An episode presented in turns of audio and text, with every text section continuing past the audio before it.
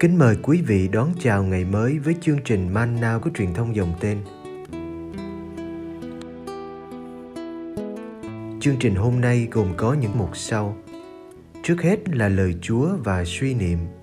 Kế đến là hạnh các thánh. Bây giờ kính mời quý vị cùng theo dõi chương trình.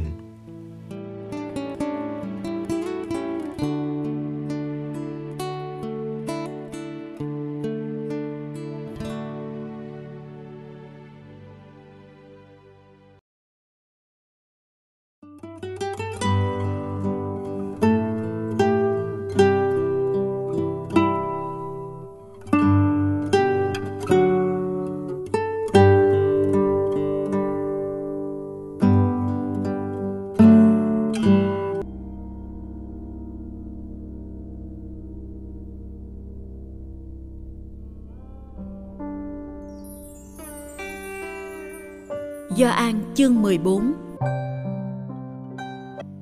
Ai có và giữ các điều răn của Thầy, người ấy mới là kẻ yêu mến Thầy. Mà ai yêu mến Thầy thì sẽ được cha Thầy yêu mến. Thầy sẽ yêu mến người ấy và sẽ tỏ mình ra cho người ấy.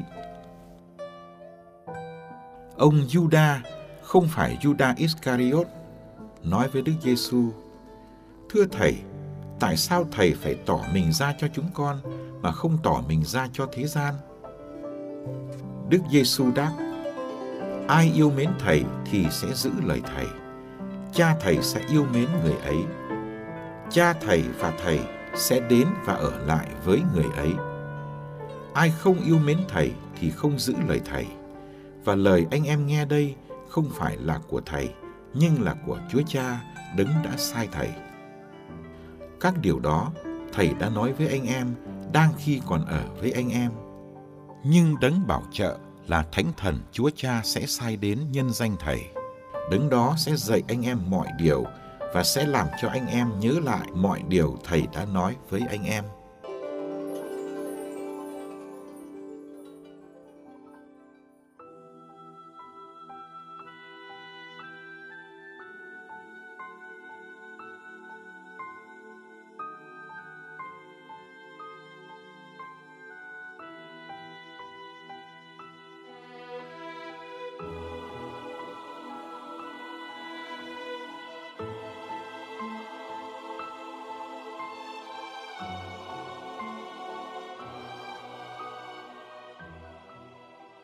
Thiên đàng nhớ Chúa nhớ Cha, đọc kinh cầu nguyện kẻo xa linh hồn.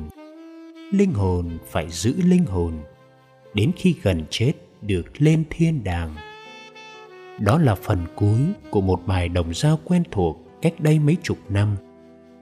Bài hát này đi kèm với trò chơi thiên đàng họa ngục hai bên của trẻ nhỏ.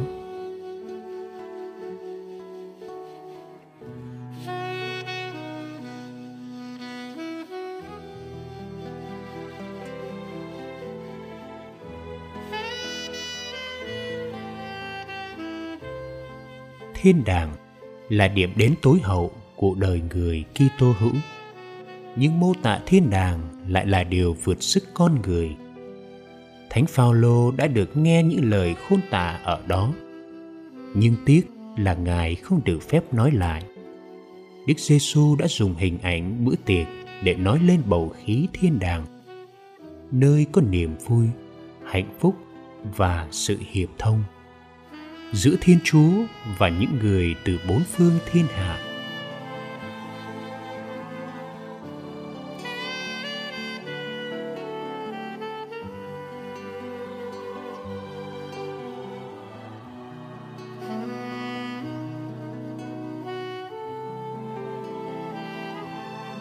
Nếu có thiên đàng là nơi con người được hạnh phúc bên Thiên Chúa, trong một tương quan tình yêu diện đối diện và vĩnh viễn thì thiên đàng ấy đã chớm nở ngay từ đời này rồi khi yêu thầy Giêsu, người môn đệ sẽ được thầy yêu lại.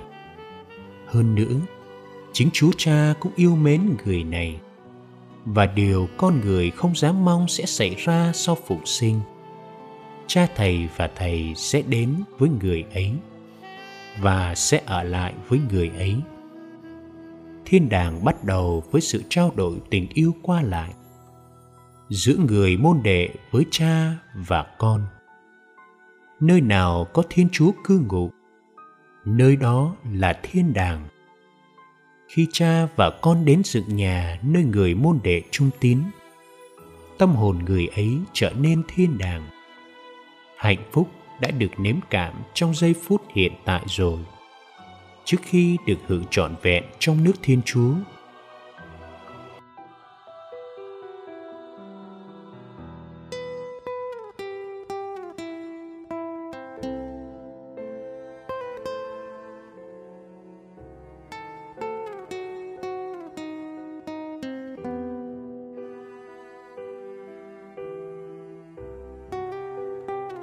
Nhưng không phải chỉ có sự hiện diện của cha và con người môn đệ còn có thánh thần ở với và ở trong mình.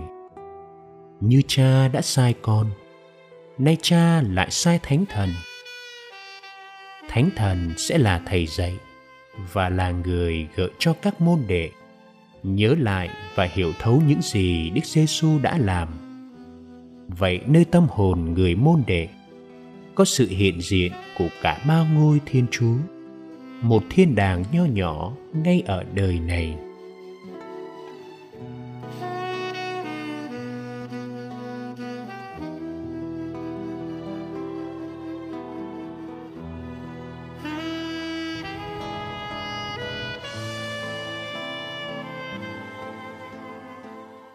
muốn cho thiên đàng ấy tồn tại, cần giữ các điều răn của thầy Giêsu với rất nhiều tình yêu.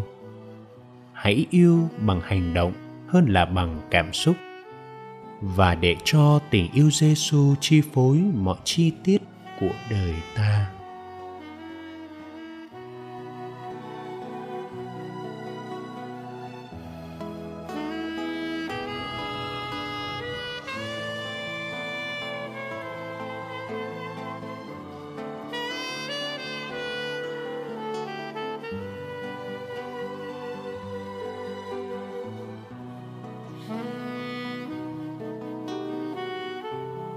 Ngài đã xuống tận đáy lòng con. Xin cho con chỉ tập trung vào tận đáy lòng con. Ngài là thử khách của lòng con. Xin cho con bước vào nhà là chính đáy lòng con. Ngài chọn cư ngụ trong lòng con. Xin cho con biết ngồi yên ngay tại đáy lòng con.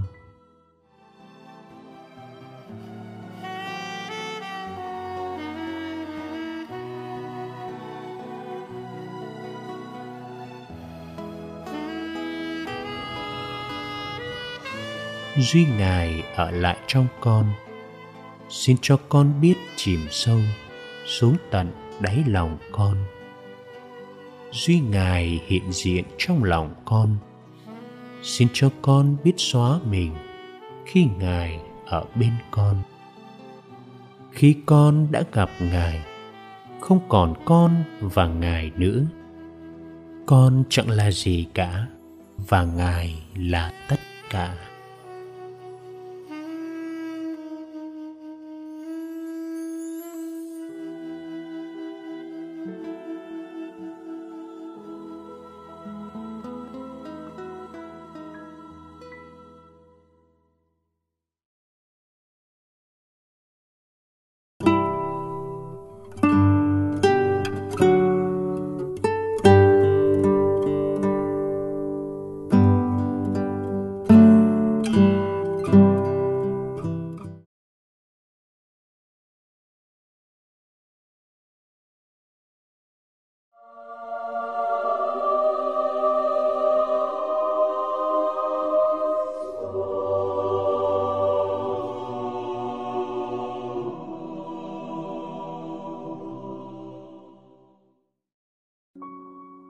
Ngày 8 tháng 5, chân phước Catarina dòng thánh Augustino.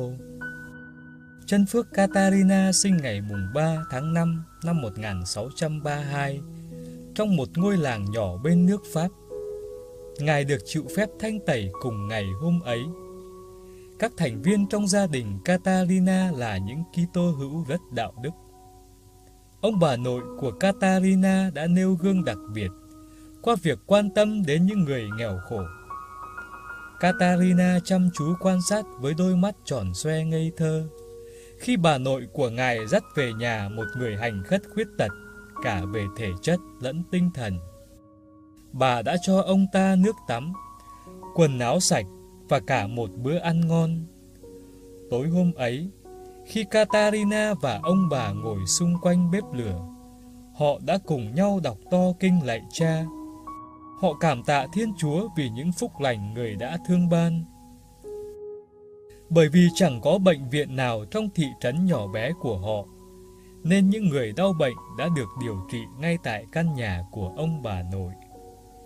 Katarina hiểu rằng bệnh tật và đau khổ đòi phải có lòng kiên nhẫn chịu đựng.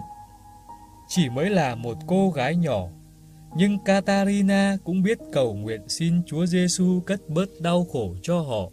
Ngay khi còn rất trẻ, Catalina đã gia nhập dòng nữ Augustino lúc ấy mới thành lập. Họ chăm sóc bệnh nhân trong các bệnh viện. Ngày 24 tháng 10 năm 1646, Katarina nhận áo dòng. Đó cũng là ngày người chị gái của Katarina tuyên lời khấn thánh. Năm 1648, Katarina nghe biết các linh mục thừa sai xin các nữ tu đến truyền giáo tại vùng đất mới của nước Pháp và Canada. Chị của Katarina được chọn làm người đầu tiên trong hội dòng đi Canada truyền giáo. Lúc ấy, Katarina mới chỉ được 16 tuổi, nhưng cũng xin tình nguyện đi. Katarina tuyên các lời khấn thánh ngày 4 tháng 5 năm 1648 rồi ngày hôm sau, Katarina chảy tàu đến Canada. Hôm đó là ngày áp sinh nhật lần thứ 16 của ngài. Cuộc sống nơi Quebec, Canada thật khó khăn. Sơ Katarina yêu mến các cư dân sống ở đây. Những người thổ dân cảm thấy thật dễ chịu vì thái độ vui vẻ của Katarina. Katarina nấu nướng và chăm sóc những người đau ốm trong khu bệnh xá nghèo nàn của dòng. Nhưng Katarina cũng cảm thấy sợ hãi. Những người thổ dân Iroquois đang giết chết nhiều người và đốt phá nhiều làng mạc. Katarina cầu nguyện cho Thánh Rebo, một linh mục dòng tên, đã bị những người Iroquois giết hại năm 1649 Katarina xin Thánh Nhân giúp mình trung thành bền đỗ trong ơn gọi tu trì. Trong lòng, Katarina nghe thấy Thánh Nhân khuyên hãy ở lại. Thế rồi, thực phẩm dần dần khan hiếm, và về mùa đông, khí hậu trở nên cực kỳ giá lạnh. Vài người trong số các nữ tu không thể chịu đựng nổi cuộc sống khắc nghiệt và sự đe dọa của thần chết.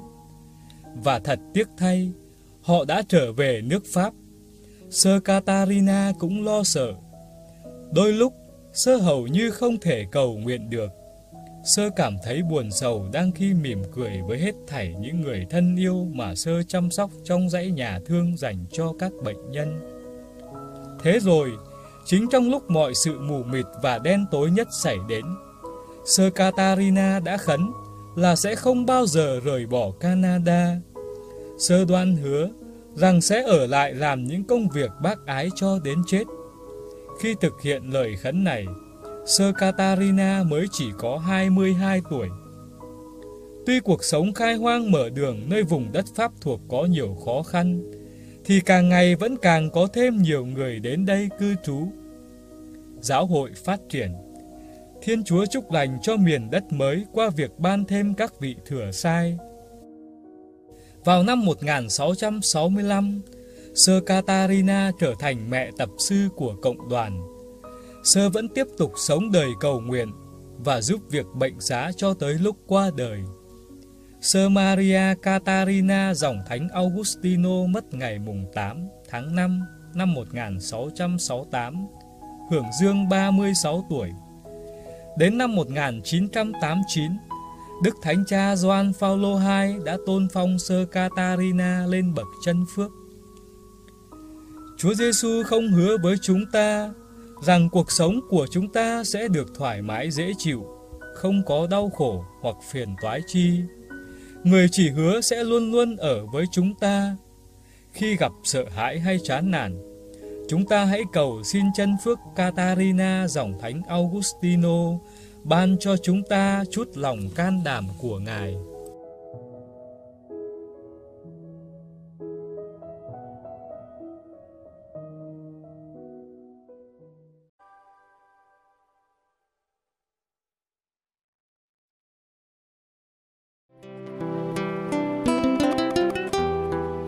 Cảm ơn quý vị đã theo dõi chương trình. Kính chúc quý vị một ngày mới tràn đầy niềm vui và ân sủng của Chúa và mẹ Maria.